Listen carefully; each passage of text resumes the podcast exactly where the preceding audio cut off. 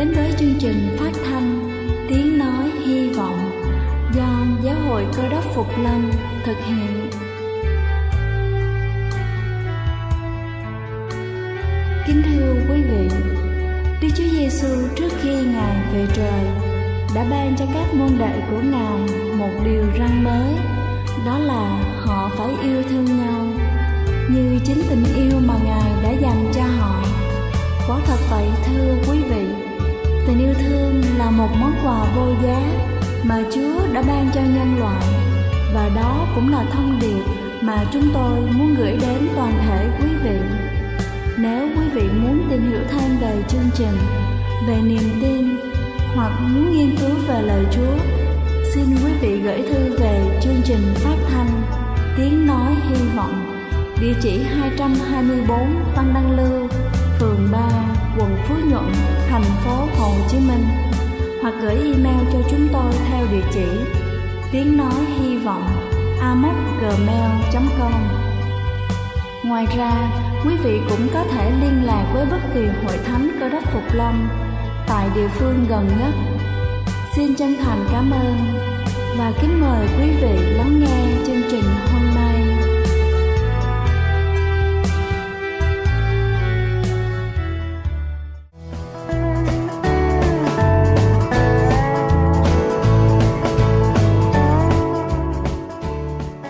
Chào quý vị khán giả đang lắng nghe chương trình phát thanh Tiếng Nói Hy Vọng. Cầu xin Chúa luôn ban phước và chăm dìn quý vị trong tình yêu thương của Ngài. Kính thưa quý vị, và hôm nay chúng ta sẽ cùng nhau tìm hiểu những điều cần biết để giữ gìn sức khỏe trong những ngày nắng nóng. Đầu tiên đó chính là uống nhiều nước. Trời nóng làm cơ thể mất nước nhiều hơn, nên tất nhiên là chúng ta phải tăng cường nạp thêm nước để bù vào lượng nước đã mất. Theo tính toán, cứ khoảng không phẩy bảy ki-lô-gam cân nặng thì cần hai mươi tám phẩy bốn mi-li-lít nước. Như vậy mỗi ngày, một người có cân nặng khoảng năm mươi tám ki-lô-gam cần uống ít nhất là tám ly nước cỡ trung bình. Khi trời quá nóng, chúng ta có thể uống nhiều nước hơn, nhưng chúng ta cần biết rằng không nên uống thêm quá nhiều vì có thể phản tác dụng, khiến cho chúng ta gặp các vấn đề khác. Nghệ thuật uống nước là nhấp từng ngụm nhỏ, tránh uống ần ực. Nhiều người vẫn nghĩ là một cốc bia lạnh có thể nhanh chóng giải nóng, tuy nhiên trên thực tế cồn có thể làm khô cơ thể, nên chúng ta cần hạn chế uống bia. Nước lọc vẫn là sự lựa chọn tốt nhất trong trường hợp ngắn. Không muốn uống nhiều nước, chúng ta có thể thay thế bằng nước giải khát không có carbonat, ví dụ như là nước trái cây. Thứ hai đó chính là điều chỉnh chế độ dinh dưỡng, tránh thức ăn nóng và khó tiêu, ăn thức ăn mát, đặc biệt là salad và trái cây có lượng nước nhiều. Chúng ta có thể uống thêm viên bổ sung muối để có thể cân bằng khoáng chất bị mất qua mồ hôi. Tuy nhiên điều này cũng không bắt buộc vì hầu hết thức ăn của chúng ta tiêu thụ hàng ngày đã có đủ lượng muối cần thiết. Thứ ba đó chính là tránh xa ánh nắng, nên tìm bóng cây để trú nắng. Nếu chúng ta buộc phải ra nắng thì cần phải bảo đảm rằng chỉ ra nắng trong thời gian ngắn và phải thoa kem chống nắng với chỉ số ép pê ép ít nhất là mười lăm. Ngay khi cơ thể có cảm giác mệt và say nắng, cần nhanh chóng tránh ánh nắng chiếu trực tiếp, đặc biệt là tránh ánh nắng vào khoảng mười một giờ tới ba giờ chiều, vì đây là thời gian nắng nguy hiểm nhất. Thứ tư đó chính là những điều cần biết về việc tập luyện. Không nên tập thể dục quá nhiều vào các thời điểm nắng gắt trong ngày. Thay vào đó, chúng ta có thể chạy bộ, đi bộ vào lúc mặt trời gần mọc hay là lặn. Tập luyện từ từ để thích ứng với không gian dưới ánh nắng. Nếu chúng ta khó thở hoặc là tim đập mạnh, cần phải dừng tập và cố gắng làm mát cơ thể, ví dụ như là xả nước mát, nghỉ ngơi nếu chúng ta cảm thấy lả người và hoa mắt, chóng mặt. Thứ năm đó chính là trang phục mát. Mặc đồ nhẹ, rộng, ví dụ như là đồ cô tông dễ thoát mồ hôi. Tuy nhiên, cần lưu ý chọn loại vải phù hợp, vì một vài loại vải chất liệu mỏng không đủ khả năng bảo vệ da khỏi tia tử ngoại. Cần tránh quần áo màu tối, dày và đặc biệt là dạng có thể hấp thu nhiệt. Đội nón rộng vành, ưu tiên cho loại có lỗ thông hơi. Đeo kính mát để bảo vệ mắt. Tắm nước mát hoặc là tắm dưới vòi sen. Thường xuyên rắc nước lên da, mặc quần áo hoặc là giữ một tấm vải ẩm ở phía sau cổ. Thứ sáu đó chính là giữ nhà cửa thông thoáng. Cần mở hết các cửa sổ nếu như nhiệt độ bên ngoài gần như bằng hoặc thấp hơn nhiệt độ trong nhà. Cửa sổ mở sẽ giúp cho điều hòa không khí tự nhiên đưa nhiệt ra ngoài và gia tăng luồng luân chuyển không khí trong nhà. Chúng ta cũng có thể đưa cửa sổ mở nguyên đêm, nhưng tất nhiên là phải cẩn trọng với an ninh. Bật quạt hoặc là máy điều hòa không khí nếu có, và lưu ý là tắt hết đèn các thiết bị điện không cần thiết vì các thiết bị này tỏa nhiệt nóng. Thứ bảy đó chính là tránh bẫy nhiệt. Tránh những nơi có ít bóng mát và thông gió kém, chẳng hạn như là chỗ để xe ô tô. Nếu được, chúng ta cố gắng ở trong môi trường có điều hòa nhiệt độ. Nếu bắt buộc phải di chuyển trong một môi trường nóng và ngột ngạt, chúng ta hãy nhớ mang theo nước uống. Còn trường hợp phải di chuyển xa thì cần nghỉ ngơi nhiều lần để hít thở khí trời, góp phần tỏa nhiệt cho cơ thể. Cuối cùng đó chính là chăm sóc đặc biệt cho đối tượng dễ bị tổn thương.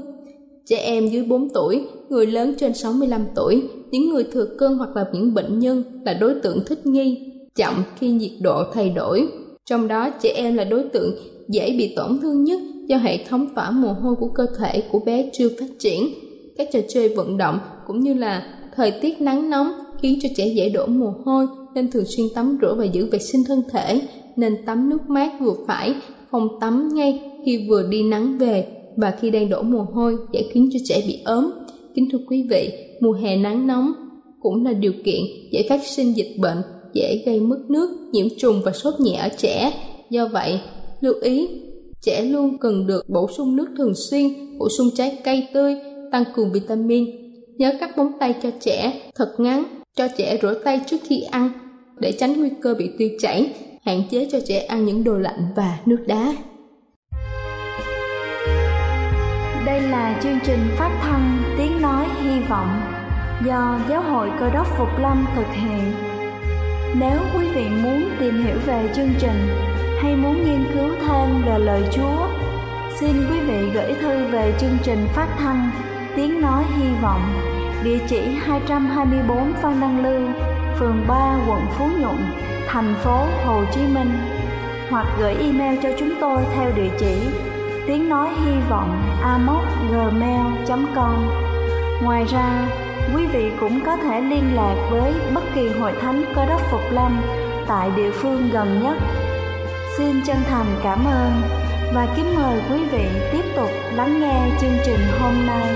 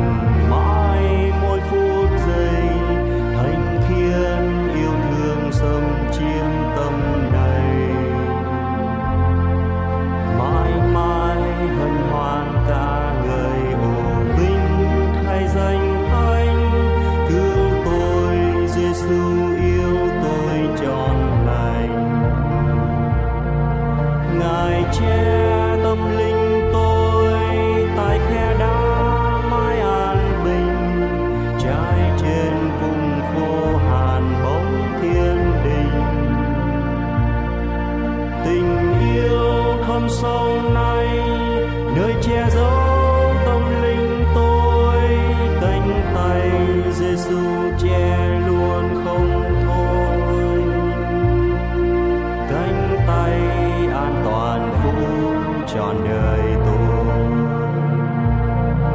Chúa khoác trên tôi y phục người chiêu lúc thoát ly, thấy Chúa trên mây vinh hiển đã kỳ,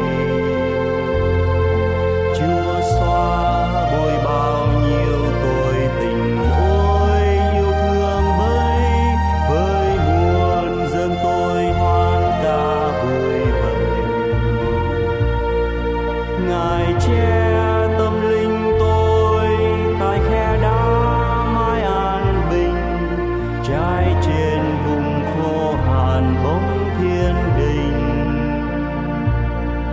tình yêu thâm sâu này nơi che giấu tâm linh tôi, cánh tay Giêsu che luôn không thôi, cánh tay an toàn phủ trọn đời tôi.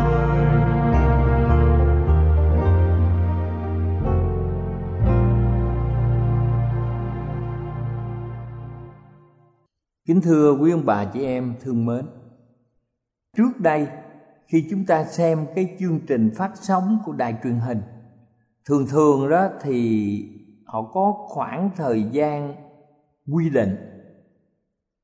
Khi bắt đầu phát sóng thì thường thường đài truyền hình bắt đầu bằng một bài quốc ca.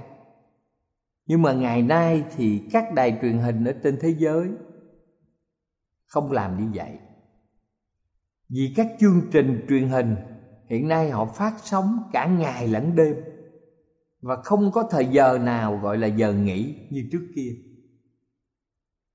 Có khi trước kia thì tới mười hai giờ thì các chương trình của đài truyền hình sẽ tắt, và sáng sáu giờ họ bắt đầu, thì lúc sáu giờ sáng sẽ có bài quốc ca. Và không có ai có thể tưởng tượng bất kỳ lúc nào ở trong ngày, bất kỳ lúc nào ở trong đêm, mà khi chúng ta còn thức thì chúng ta đều có thể xem hết bản tin này đến bản tin khác, thời sự, thời tiết, các chương trình quảng cáo thương mại, các chương trình giới thiệu sản phẩm, rồi các chương trình phim truyện, các chương trình sức khỏe, các chương trình được phát sóng không ngừng. Và gần như tỉnh nào cũng có các đài truyền hình, quốc gia nào cũng có các đài truyền hình. Và ngày nay ở trong thời đại chúng ta, có những cửa hàng bán tạp hóa, thức ăn mở hai mươi bốn giờ trên hai mươi bốn giờ mỗi ngày, và họ cũng mở tất cả luôn bảy ngày trong một tuần.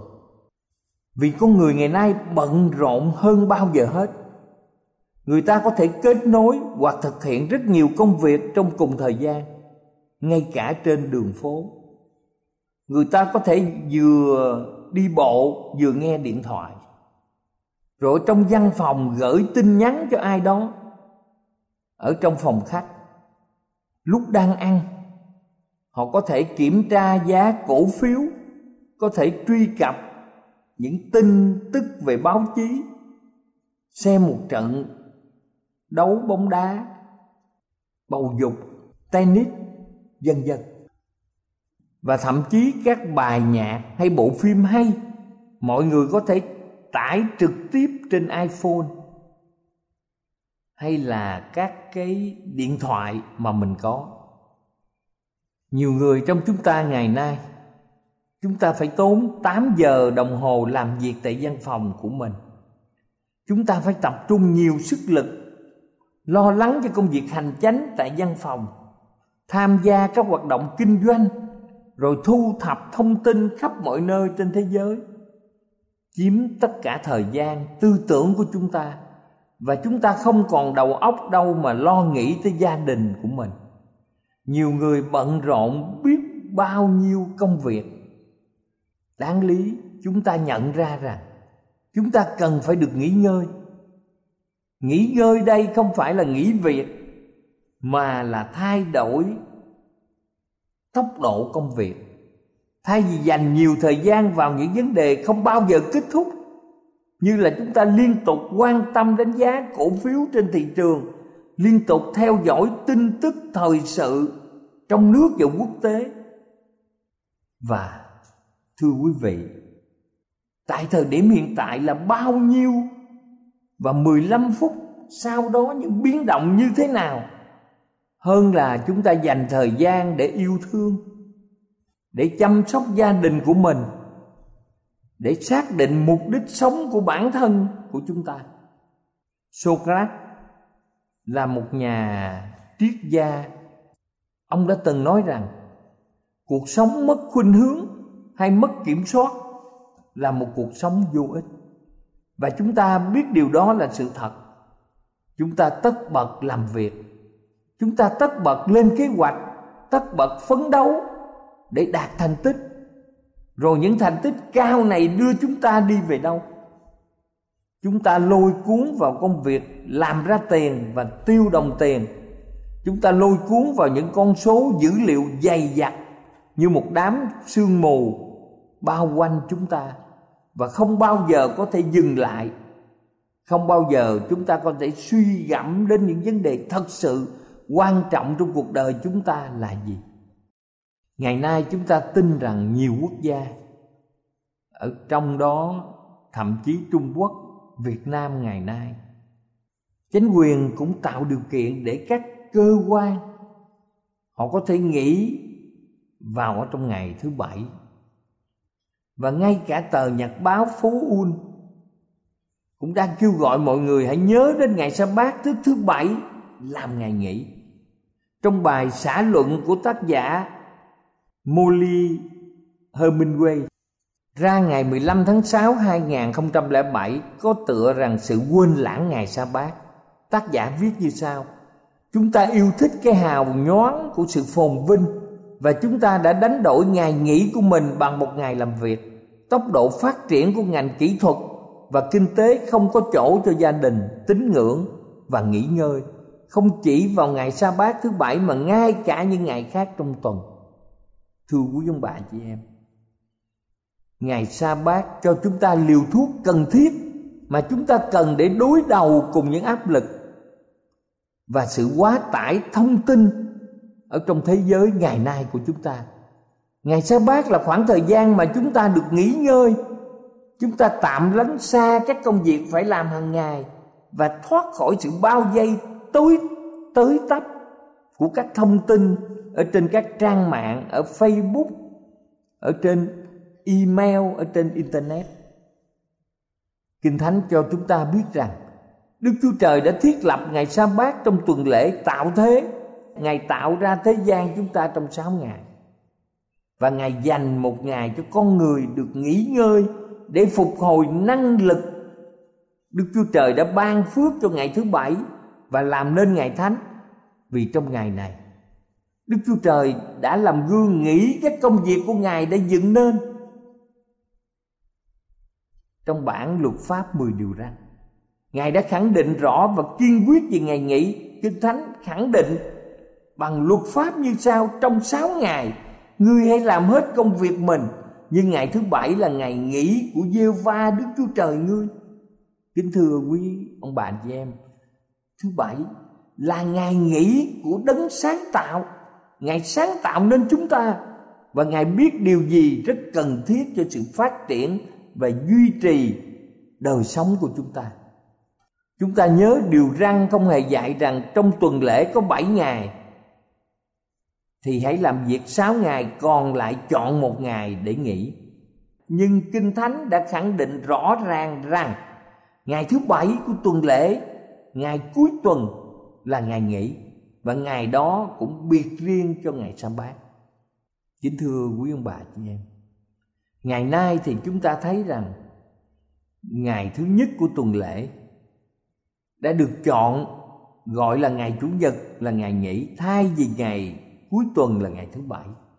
Chúng ta được dạy ngày thứ bảy, tức là ngày sa bát, Đức Chúa Trời ban cho điều răn này tại núi Sinai cho dân sự, không chỉ dành cho người Do Thái mà dành cho tất cả mọi người ở trên thế giới này.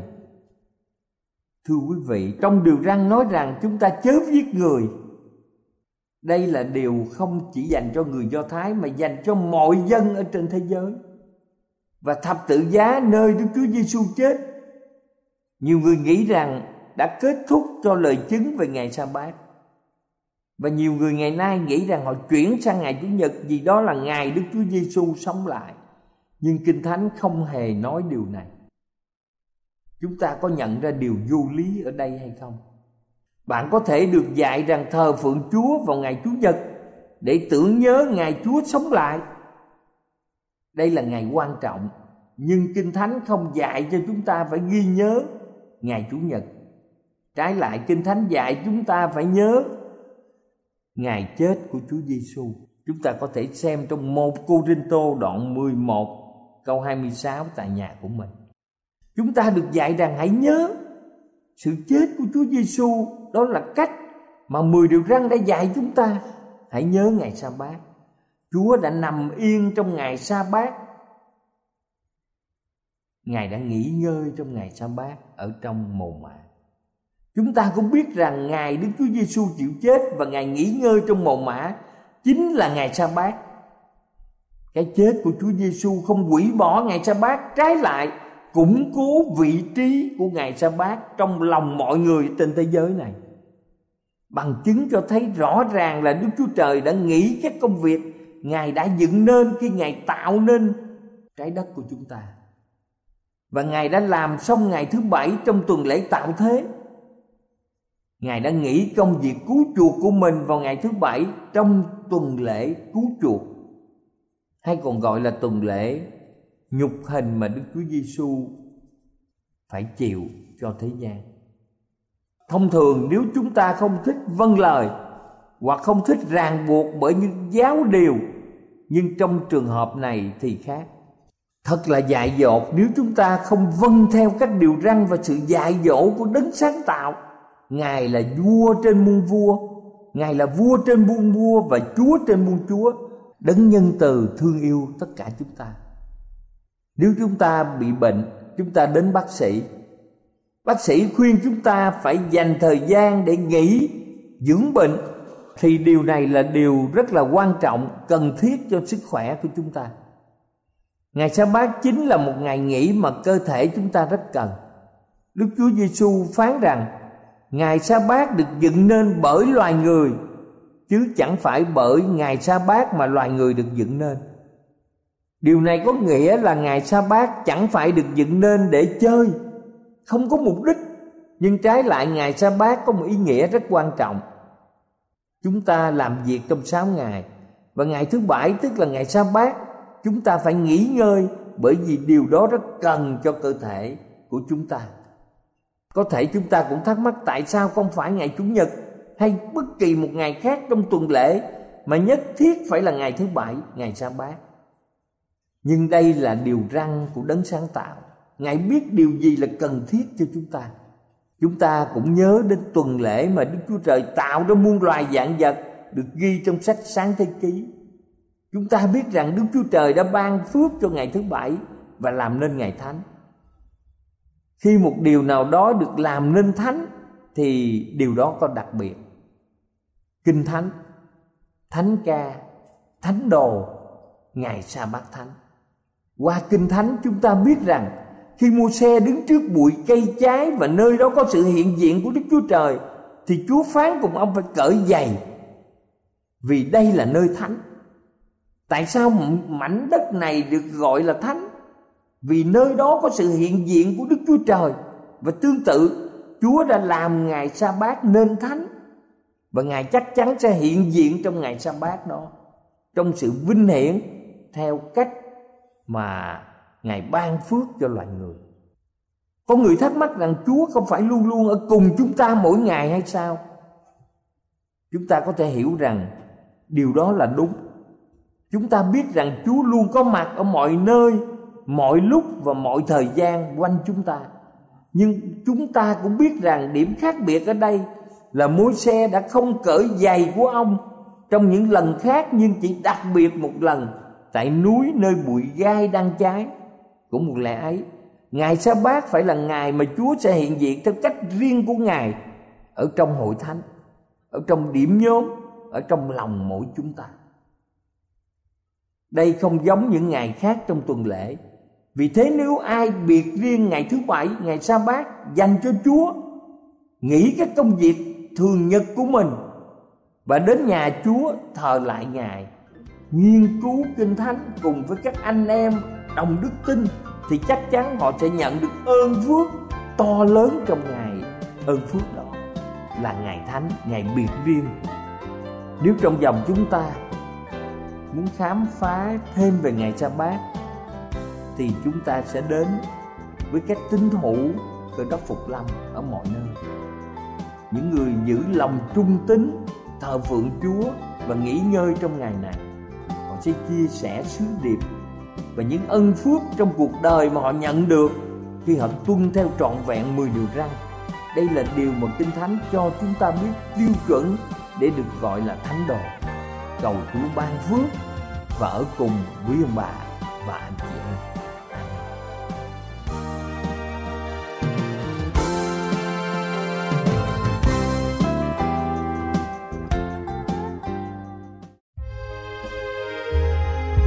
Đây là chương trình phát thanh Tiếng Nói Hy Vọng do Giáo hội Cơ Đốc Phục Lâm thực hiện.